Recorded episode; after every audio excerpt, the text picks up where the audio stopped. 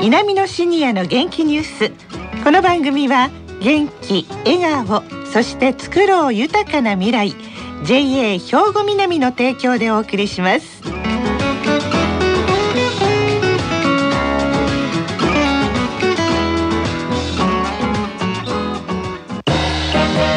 皆様の元気生活を応援する JA 兵庫南。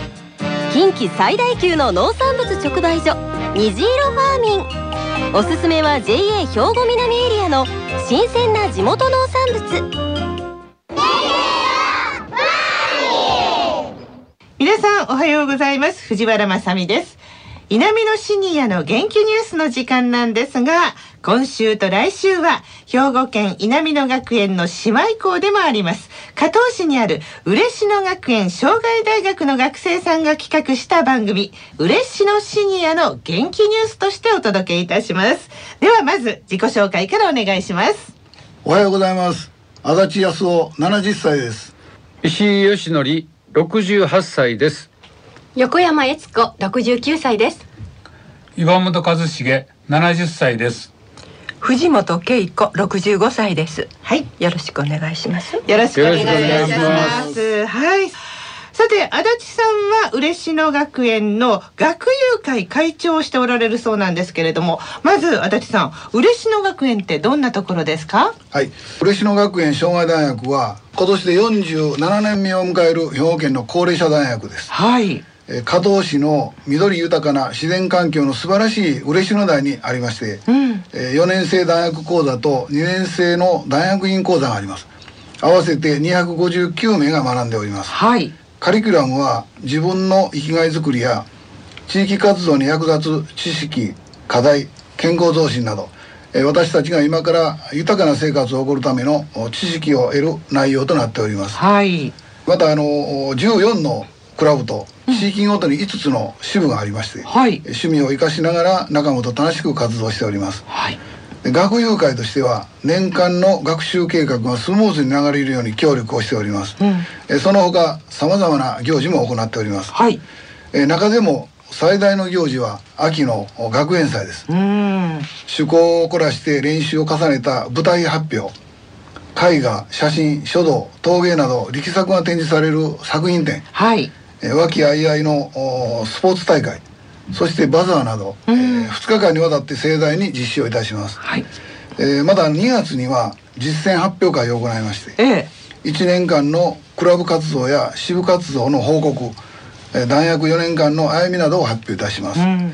えーもう一つえー大事な事業は私たちの1年間の活動記録としての文集嬉野の年輪の発行でございます、はい。えー特に4年生は大学生活の集大成とも言うべきものでしてもう編集作業に入っておりえ、もますうこの時期から入ってるんですか、はいはへえ。えーその他、えー障害教育センターの春のフェスティバルや夏のユースセミナーへのお協力も大切な事業です、はい。えーこのように学友会としましては楽しく学ぶということをモットーに自分自身の生きがいづくりや地域で活躍できる人づくりを目指して活動しております、はい。なるほどね。私もあの何度か行かせていただいたことがあるんですが、嬉野台障害教育センター。もう本当に自然がいっぱいで恵まれた環境ですよね。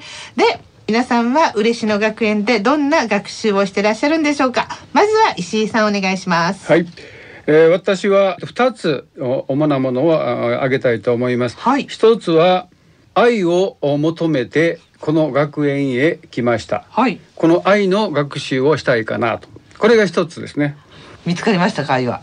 たくさん見つかって困っておりますあら、それはいいことですね。で、二つ目は？二つ目がですね、はい私は字がああまりうまくないので、えー書道部というのに、えー入りましたはい。その字をなんとかあ絵になるようなあかっこのいいのにしたいなと思っておりましたはあ、絵のような文字。だから字が綺麗になるというよりは芸術的な文字を書けるようになりたいということなんですね。はい続いて横山さん。はい。あの私はこの学校に入ったのが、まあ人とのつながりとか、はい。まあいろんなことにまた挑戦してみたいなっていうことで入ったんですが、いろんな地域から入学して来られてて、なかなかちょっとまだ馴染めなかったんですが、うん。2年生3年生頃からやっと名前と顔がわかるようになってきて、まあそれからは班活動とか班同士の交流を通じて少しずつ親しくなってきたかなと思っております。うんあの特にその学園祭っていうのがあるんですが、はいその練習期間があの夏休みも返事をしてやってるので、まあその中で仲間意識も生まれて、もうそれが今もすごく思い出に残っております。そうですかね、じっくり時間をかけて長くお付き合いができる人と知り合うということですよね。はい。そして藤本さんはいかがですか？そうですね。午前中に受ける、まあ、講座から売るところが大きいのはもちろんなんですけれども、ええ。それ以上にここに入学したことによって生まれた人と人とのつながりですか、うんうん。でそこから受ける刺激や発見はその私自身を見直す、まあ、きっかけというか材料いうんですか、ええになってますねうん財産とも言えるかなと思います。ね今財産というのはすごい嬉しいですよねさあまあ、受講生の中にはね学園での学習や人とのつながりを生かして、まあ、地域活動やボランティアなどいろんな方面で活躍している方がたくさんいらっしゃるそうなんですが藤本さんそうなんです。そこでね、今回放送サポーターとして参加されている岩本さんの活動を紹介したいと思います。岩本和重さんですねはい。はい地域の歴史を掘り起こす古文書の伝承活動をしてらっしゃるんですけれども、はい襖の下張りの剥離作業ですね、うんに参加されているんですよ。今襖の下張りの剥離作業という漢字で並べるとすごい難しいことを言ってはるように聞こえるんですが簡単に言うと襖剥がしてはるんですね。ですね。ですね。でもその襖の紙を剥がすだけで何かが起こるどんな活動か教えていただけますか？岩本さん。はい、えー、襖は下地となる木で作られた骨の上に幾重にも積み重ねられた和紙の層を貼り最後に襖紙いわゆる有名な画家やあ昭和の作品を貼ってできています。はい。この和紙の層を下張りというわけですけども、ええこの下張りを一枚一枚剥がしていくのが襖の下張り剥離作業というものになっております。これなんかやっぱり手順があるんですか？そうですね。まず一層目の全体の写真を撮っておいて、ええどういうものかというのをまず全体像をとらまえておきます。うん。えその後二段階目としては和紙が貼られている状態。重なり具合であるとか虫食いの状態破れた状態というのをスケッチして、はいえ残しておきます、うん。その後断片ごとに番号札を貼り付けて、はいえ断片ごとに剥離していくという段取りになっております、はい。はいというのはやっぱり年代ごとで違うっていうことなんでしょうか？そうですね。いろいろ古いえー書物も出てきますんで、はいはい、だからその中に隠れているわけですね歴史的なものが。そうそう。えー昔は和紙というのは大変貴重な存在でしたので、はいえー不要となった台帳やら手紙、日記、大福帳、租税帳、瓦版などが再利用して下張りに使われていたわけですね。はいはいえーしかも下張りに活用される文書の多くは不要となって、えー判断されてから使用される廃物利用でですので、はいえー下張りとして貼られた時代よりも数十年うん。もう約30年以上も古いものがほとんどなんですね。なるほど。はい、でそれが襖といった形で現代に引き継がれそして今我々の作業のもとに元の状態に復元してその当時の廃棄を知ることができる貴重な歴史資料の一つということになっておりますのでこれが大きな活動意義だというふうに私は思っております。なるほど今でしたらシュレッダーにかけてしまいますが紙自体和紙が大事だったから。そういうことですね。ということは綺麗に剥がしていくとその当時書かれていた日記とかあるそうですからねね手紙とかが出てくるわけですそうね。そうそうそう今活動してますのは三木にあります旧多毛木系住宅文書保存会とはいいう会に所属してえー活動をしております。襖剥がしをしてあるわけですね。なんかそういうの初めて見ようと思ったきっかけは何かあったんですか？そうですね。はいあのー三木の高齢者大学の大学院の地域活動講座の一環で我々8人のグループは襖の秘密グループと名乗って、うん玉置邸での襖の下張り剥離作業に参加したのが始まりです。いやなんかおしゃれな名前ですね。ね襖の秘密。何かを語ってるわけですね。襖が。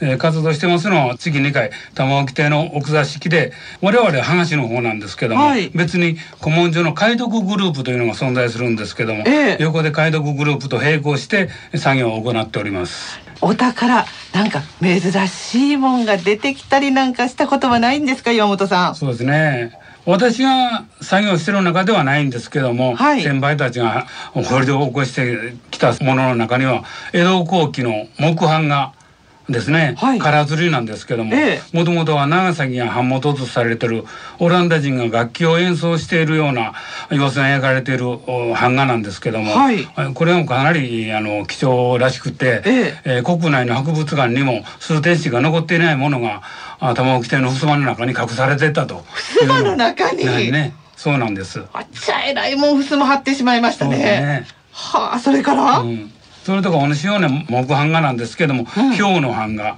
これもカラー刷りなんですけども、え移動動物園の宣伝ポスターだったようなんですけども、はい。うんこれも明治時代のやつが出てきております。へえそうですか、一番古いものでどんなのが出てきてるんですか？そうですね。あの玉置家が建設されたのが100年前の1826年なんですけれども、ええそれよりもさらに100年近く古い、えー、1711年の年号の入った文書が出てきたというふうに残されてますね。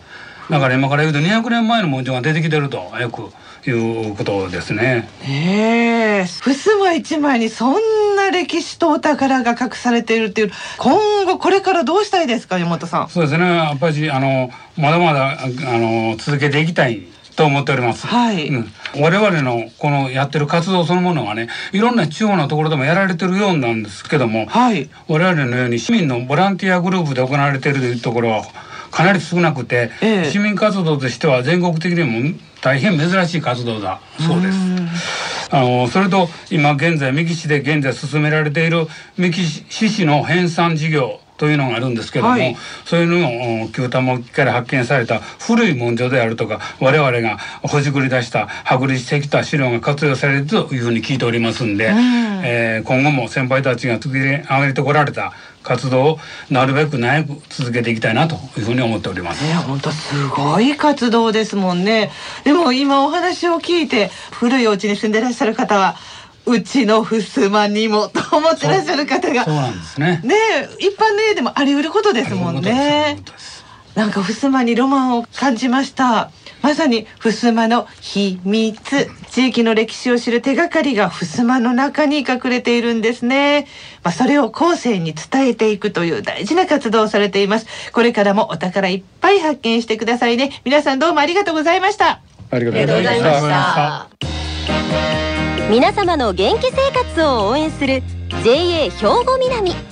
近畿最大級の農産物直売所虹色ファーミン。おすすめは JA 兵庫南エリアの新鮮な地元農産物。さあ稲美のシニアの元気ニュース。今日は嬉野学園障害大学の皆さんの嬉野シニアの元気ニュースでした。さあこの後は兵庫ラジオカレッジの時間です。このままラジオ関西をお聞きください。稲美のシニアの元気ニュース。この番組は元気笑顔そして作ろう豊かな未来。JA 兵庫南の提供でお送りしました。